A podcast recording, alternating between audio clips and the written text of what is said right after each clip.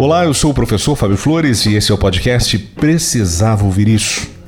E hoje eu venho aqui te lembrar que as suas palavras podem ferir com ou sem intenção. Ouviu?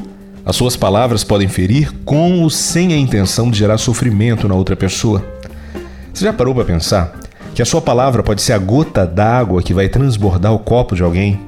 Que a maneira como a gente diz alguma coisa pode se converter na dor que aquela pessoa vai arrastar por um dia inteiro, por uma semana ou até mesmo ao longo de toda a vida. Às vezes a gente até tentando ser elegante, a gente tropeça nas palavras. Beleza, eu respeito o seu posicionamento, mas eu acho que é um posicionamento burro. Não, você é burro, cara, que loucura. Como você é burro. Que coisa absurda. Isso aí que você disse é tudo burrice. Ah, Fábio, então você quer dizer que eu não posso mais falar o que eu penso? Que eu não posso mais dizer umas verdades na cara de alguém? não é nada disso, não é nada disso. Eu não quero discutir o conteúdo da sua fala. Eu quero conversar com você sobre a forma do seu discurso. Não é sobre o conteúdo, é sobre a forma daquilo que você diz. Por exemplo, imagine uma situação onde um chefe precisa chamar a atenção de um funcionário sobre pontualidade. Ele vê um funcionário chegando atrasado pela terceira vez na mesma semana e diz que o funcionário é irresponsável, ou diz que ele não tem pontualidade ou que ele não tem compromisso com a equipe. Quando a gente diz que alguém é alguma coisa, a gente está ajudando a construir uma crença nessa pessoa.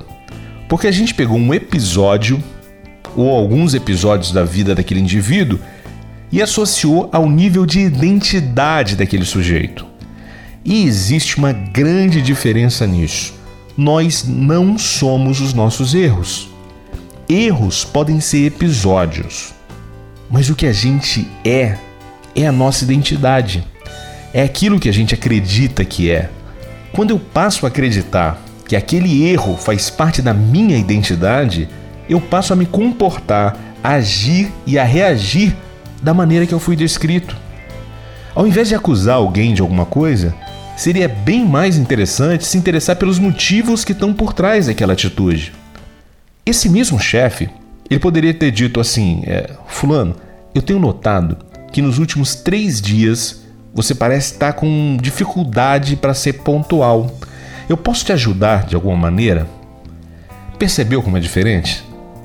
O chefe ele teria sido bem mais assertivo, porque ele não estaria dizendo que a pessoa é atrasada, que ela é relaxada, que ela é descompromissada. Ele apontou que em três dias a pessoa teve dificuldade com a pontualidade. Nessa fala, ele sutilmente está dizendo também que ele reconhece que todas as outras vezes o funcionário foi pontual e também está demonstrando preocupação com a dificuldade que talvez aquele momento da vida do colaborador esteja apresentando.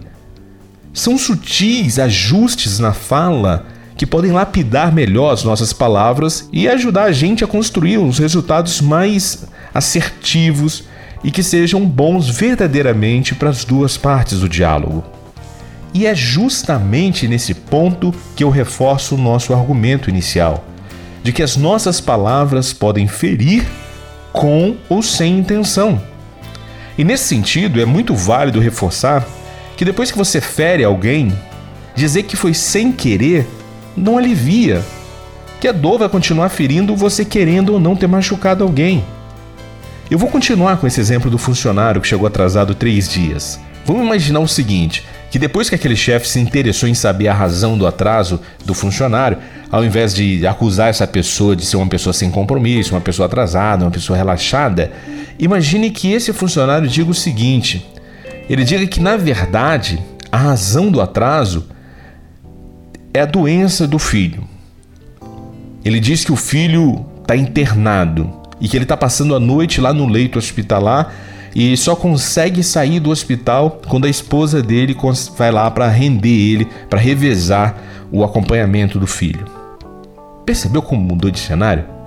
A pessoa que antes era acusada de descompromissada, ela passa a ser uma pessoa de muito compromisso, que mesmo com o filho com estado de saúde grave, essa pessoa continua indo trabalhar todos os dias, entregando resultado talvez semelhante ao, ao que é, apresentava antes, ele só está atrasando alguns momentos lá na hora de bater o cartão. Ou seja, ele sai da condição do indivíduo descompromissado para um cara que, mesmo no maior desafio da vida, está lá trabalhando. Vamos pegar aqui outro ponto de vista sobre essa mesma questão. Imagine que o chefe pergunte por que esse funcionário é tão atrasado, é tão relaxado. Só que no histórico de vida desse indivíduo, a palavra relaxado tenha uma conotação muito dolorida. Uma conotação bem mais dolorida que a nossa percepção. Imagine que esse funcionário tivesse presenciado o próprio pai humilhando e agredindo a mãe fisicamente, acusando a mãe de ser uma mulher relaxada. Imagine o conteúdo das memórias desse funcionário é, sendo ativada naquele momento que o chefe fala que ele é um relaxado. Imagine tudo que vai à mente desse funcionário naquele momento. Ele lembrando da mãe apanhando, lembrando do pai batendo, lembrando do, do pai gritando que ela é uma relaxada. Imagine o quanto aquela palavra pode ferir intensamente esse funcionário. Essa dor não é só do adulto, é a dor da criança vindo à tona na memória do adulto. É algo imensamente dolorido e que a gente não faz a menor ideia de que poderia ser o gatilho de tanta dor. Às vezes, a gente se prende a um significado da palavra e esquece que para cada significado podem existir inúmeros significantes. Na programação neurolinguística, a gente aprende uma coisa muito especial. A gente aprende que o mapa não é o território. Isso quer dizer o seguinte, vou dar um exemplo aqui, é o mapa do Brasil, ele não é o Brasil. O Brasil, ele pode ser bem diferente para o gaúcho, para o mineiro, para o carioca, para o baiano, para o goiano ou para um capixaba. Cada um vai perceber o Brasil pelo histórico das experiências que teve e tem com aquele lugar desenhado no mapa. Assim são as palavras. Cada um de nós reage de uma maneira muito específica às palavras que a gente ouve e às palavras que a gente lê. Para a maior parte das pessoas que eu conheço, chamar uma comida de gororoba é uma agressão, uma violência. Mas para o meu cunhado, é o melhor elogio que ele pode receber. Dizer que a comida dele é uma gororoba. Percebeu o quanto é importante a gente perceber que o mapa não é o território? Percebeu o quanto a gente pode alegrar ou decepcionar alguém usando uma palavra aparentemente ingênua no nosso mapa de significados? Por isso, eu te convido a ter mais responsabilidade, mais amor, mais carinho com as suas palavras, com a escolha das suas palavras. Lembre sempre do poder que cada palavra que você escolhe tem sobre a vida de quem vai escutar. Lembre do poder que suas palavras possuem poder de abençoar ou de amaldiçoar alguém. Antes de acusar uma pessoa de alguma coisa e tornar essa acusação um reforço de uma crença limitante em alguém, experimente se interessar pelas razões que fizeram essa pessoa tomar uma atitude ou não tomar uma atitude. Antes de acusar alguém de mimimi, pense que cada um de nós tem uma história. E o que pode ser frescura para você pode ser uma dor muito recorrente na vida dessa pessoa por isso essa pessoa não está mais disposta a ouvir essa palavra. Sua palavra, ela tem o poder de ser bênção ou maldição na vida de uma pessoa. Escolha com amor, escolha com responsabilidade a marca que você vai deixar em quem conversar com você. Se você percebeu que a sua palavra machucou sem querer, se desculpe por querer. Entendeu? Se você percebeu que a sua palavra machucou sem querer, se desculpe por querer. Revele a sua verdadeira intenção e tenha compaixão e empatia pela pessoa que se machucou. E já que a gente falou tanto sobre o poder das palavras, eu vou te convidar para a gente fechar esse episódio com o meu xará que é padre, o padre Fábio de Mello. Então, meu xará, meu convite é para você, para você falar aqui com essa pessoa tão especial está ouvindo a gente agora. Fala para ela sobre como ela pode lapidar melhor as palavras. Dizer e ouvir requerem silêncio. Só diz bem aquele que pensou antes no que iria dizer, e ouve melhor aquele que se calou para escutar. A regra é simples, mas exigente. Por isso, hoje, neste tempo de palavras muitas, queiramos a beleza dos silêncios poucos. Eu sei que muitas vezes nós somos vítimas das palavras malditas. Não são poucas as vezes em que palavras malditas chegam até os nossos ouvidos. Uma palavra pode ser maldita por causa do conteúdo que ela tem, ou então por causa da forma. Hoje eu estava lendo um texto, coincidentemente, falando da música das palavras. E o escritor estava dizendo que para cada palavra há uma música diferente que nós podemos colocar nela.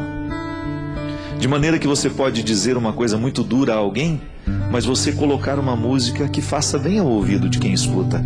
Então a pessoa escuta aquela palavra dura, mas com uma música bonita.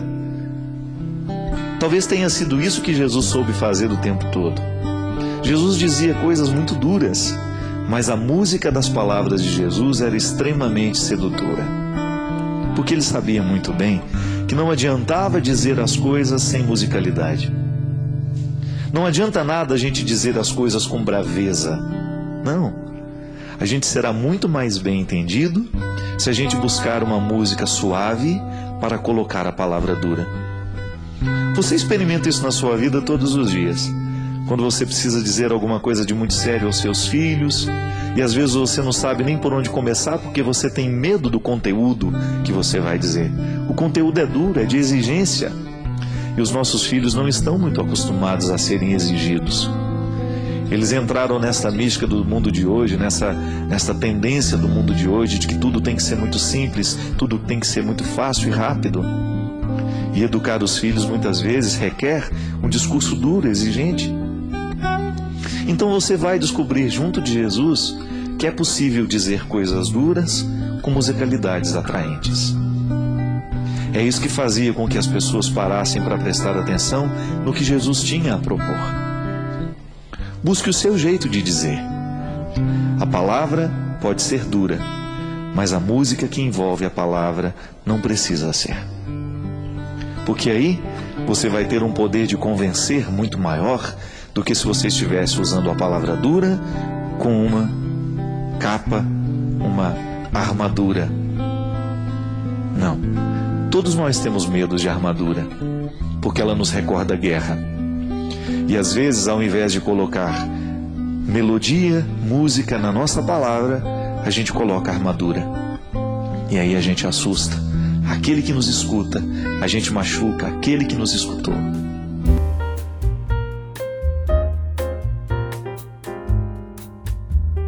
Eu fico aqui na esperança que essas palavras abençoadas possam também abençoar a sua maneira de ouvir e a sua maneira de falar.